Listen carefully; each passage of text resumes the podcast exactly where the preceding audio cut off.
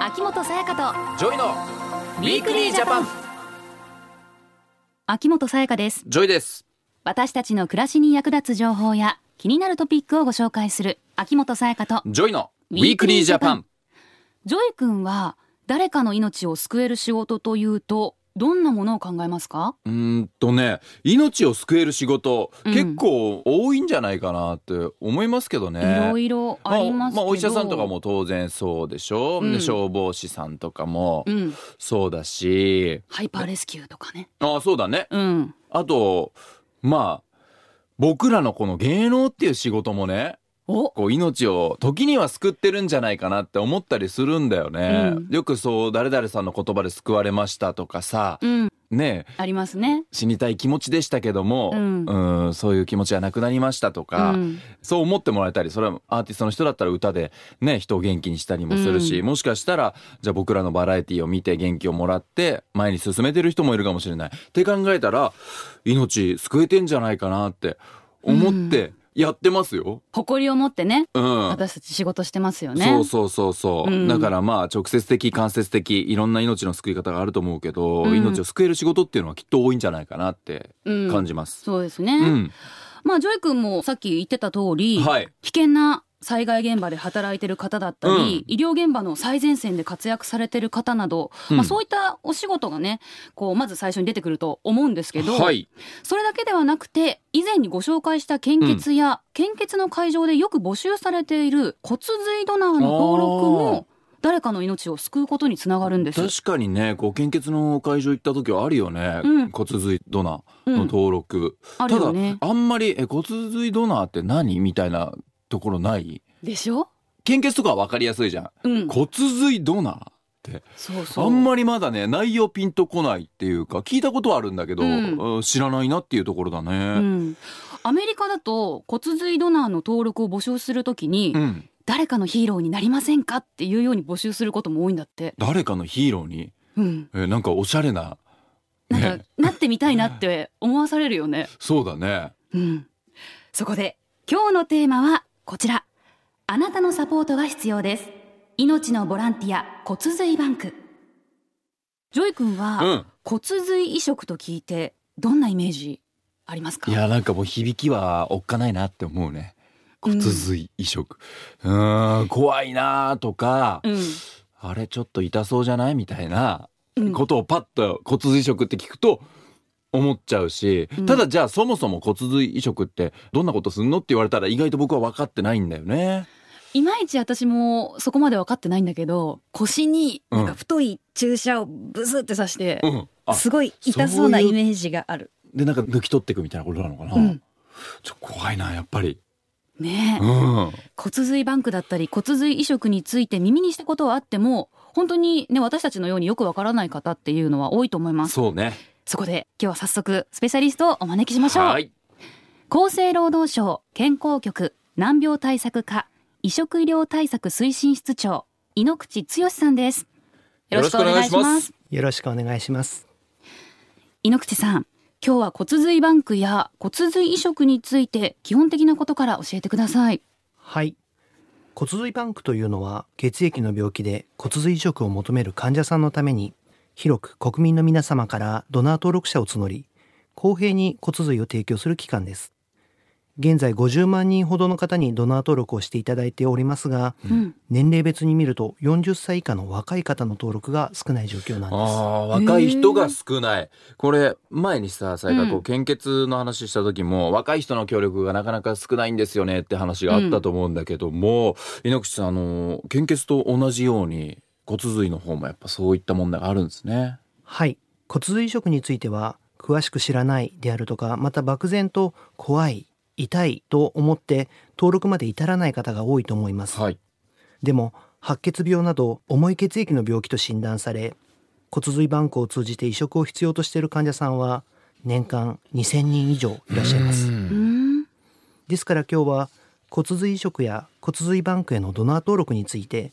少しでも知識を深めていただきドナー登録にご協力いただければと思っていますはい。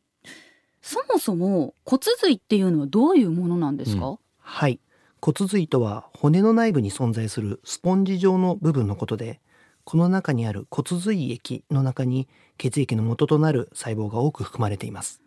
骨髄移植はこの骨髄液をドナーから採取して患者さんへ点滴で注入する治療法ですはあそういうことなんですね点滴なんだえこれ井ノ口さんこう自分の骨髄液を抜くわけじゃないですかそのなくなった自分の骨髄液減ったものとかってまた増えるんですかこう血と一緒なんですかはい増えますああちゃんと増えていくんだそうなんだなくなったままなのかなとかうんそういうのも怖いなとあるもんねなんかさ、うん人生の中で作られる量ここまでっそうて決まってるそうそねうそうそうものもあったりするから、ちゃんと作られていくんだってそこはうんちょっと一安心そでうすだねねん、でも骨髄液っていうのは誰のものでも移植できるわけじゃないんですよねもちろんです骨髄移植のためには血液中の白血球の血液型が適合する必要がありますこの方は数万通りありまして一致するのは兄弟姉妹で4分の1の確率しかありませんえ親子では稀にしか一致しないんですええー、はあさらに血のつながっていない方では数百から数万分の1の確率でしか一致しませんだからこそ広く多くの方にドナーになっていただきたいですうん今の話聞いてると一人でもね、本当にうん、多くこう登録してもらわないと、登録者が増えることによって確率もねちょっとずつ上がるわけだからねそうだよね若い人のさ子供の登録が増えていかないと、何年も経ってった時にすごく少なくなっちゃうわけでしょうん登録者がさそうだねその時にやっぱ困った状況が生まれるから、うん早め今から増やしていかないといけないなっていうのは感じるよね。うんうん、ただ先ほどね、まあ、言ってたようにこうより多くの方の協力が必要っていうのは分かるんですけども、うんまあさやかがこうやって骨髄液取るんだよっていう、まあ、イ注射メージがあるとかでねうん言ってたけど、まあ実際本当にどのようにこう採取するのか知らないから怖いっていう人たくさんいると思うんだよね。そうですようね、ん、そういう方も多いと思いますのでこの後は採取方法なども伺っていきます秋元彩香とジョイのウィークリージャパン今日は厚生労働省移植医療対策推進室長井ノ口剛さんに骨髄バンク骨髄移植についてお話を伺っています井ノ口さん骨髄移植のためにはドナーの骨の内部から骨髄液を採取するということなんですが実際はどのようにして採取するんですかはい骨髄液の採取は全身麻酔をして腰の骨に針を刺して採取いたします、うん採取の間は全身麻酔ですので痛みを感じませんはいおよそ1時間から3時間程度で終了しますはい。当然ね、やっぱ麻酔してるから痛みっていうのはないとは思うんですけども、どうなんですか、うんこう採取した後っていうのがね気になるんですけど、そそのの後後だよちょっと痛くなってくるみたいなことはないですか。はい痛みの感じ方には個人差があるんですけれども、はい提供いただいたドナーの方にアンケートを取っておりまして、はい。そのアンケートの結果によりますと9割以上の方が麻酔が切れた後も痛みはなかったと答えていらっしゃいそうますなうーんですね。ん通常は2日から3日程度で退院ができ日常生活に戻ることができますこの採取にかかる費用についてドナーの負担はありませんああそうななんるだほど。あとこう9割以上の方がこう痛みがね、うん麻酔切れたともなかった。聞くと、うんまあちょっと安心またできるうね。ん、でうもん二三日かかるんだってあ確かにね、うんそのままその日の夜退院とか翌日とうかんそういうことではないんだね。ね、そういったやっぱり休みとかもうん。取るんだね。ううんん、お話を伺って痛みに対する恐怖っていうのは今ちょっと安心したんですけど、うん全身麻酔っていうのに抵抗がある方そこねもいそうですようね。ん。はいお話を聞くとそういう方もいらっしゃるようです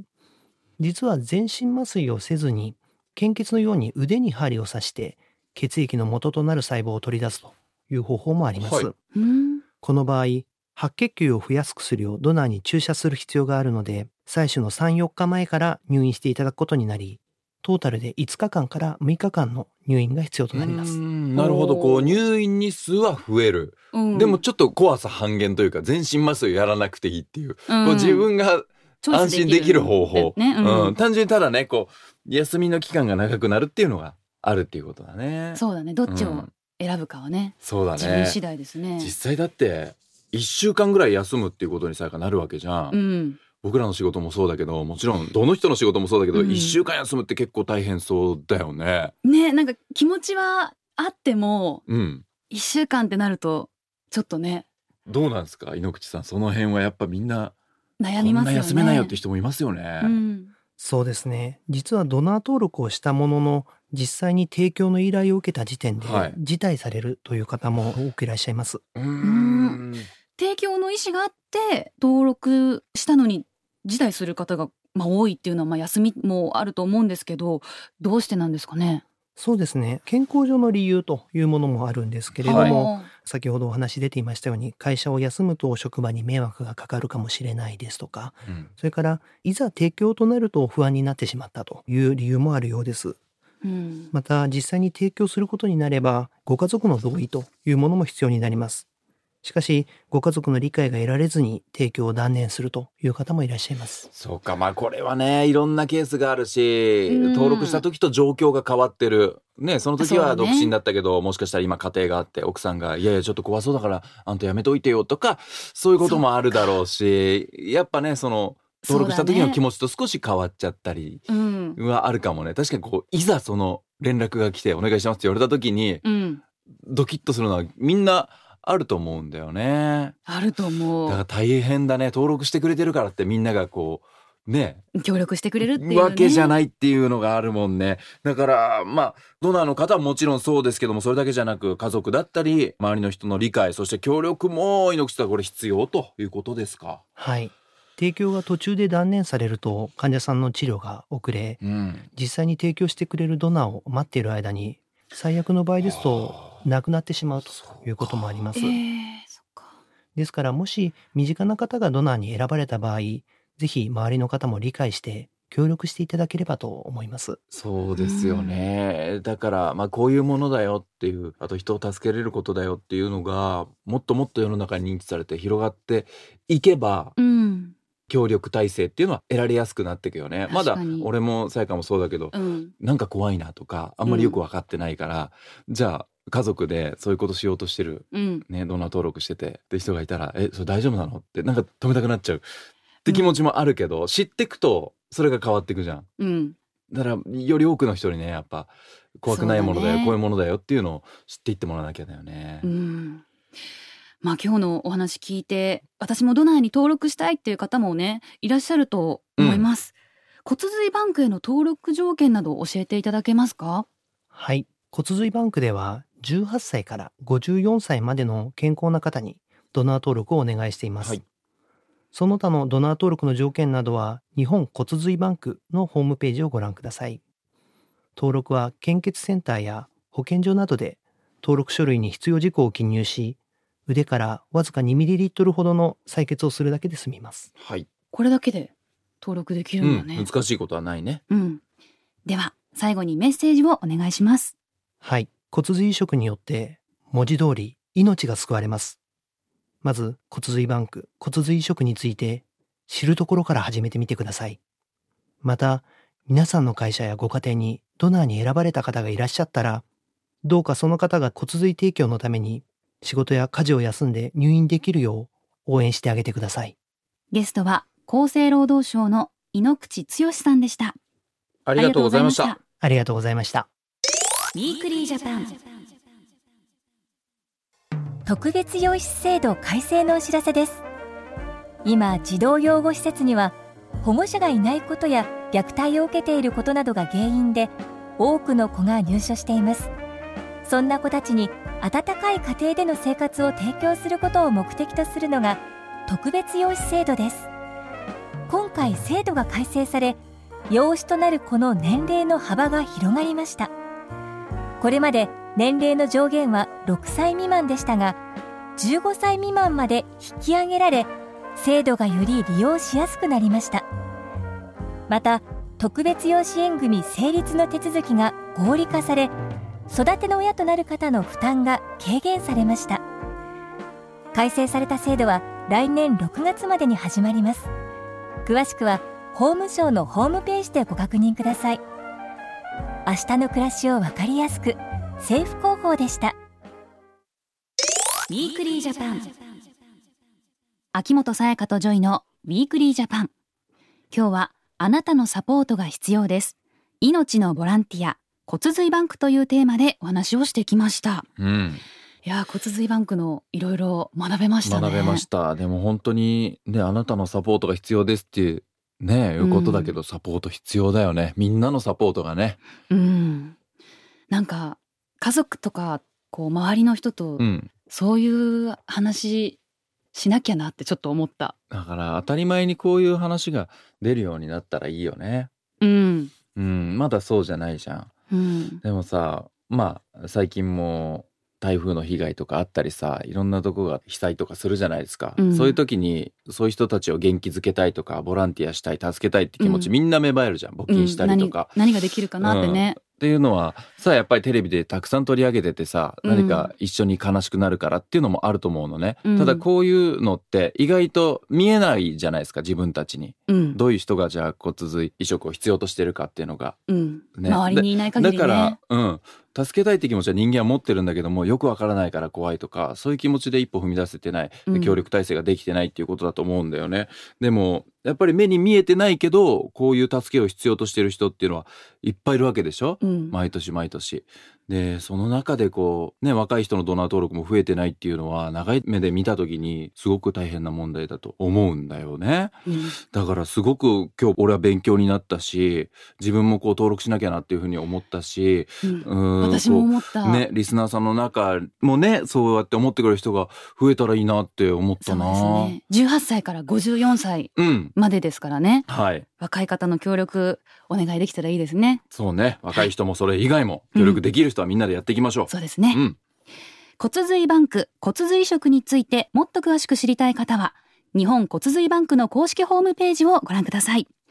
そしてここで番組からスペシャルなお知らせですウィークリージャパン、うん初の公開収録が決定しましたややったじゃっとですね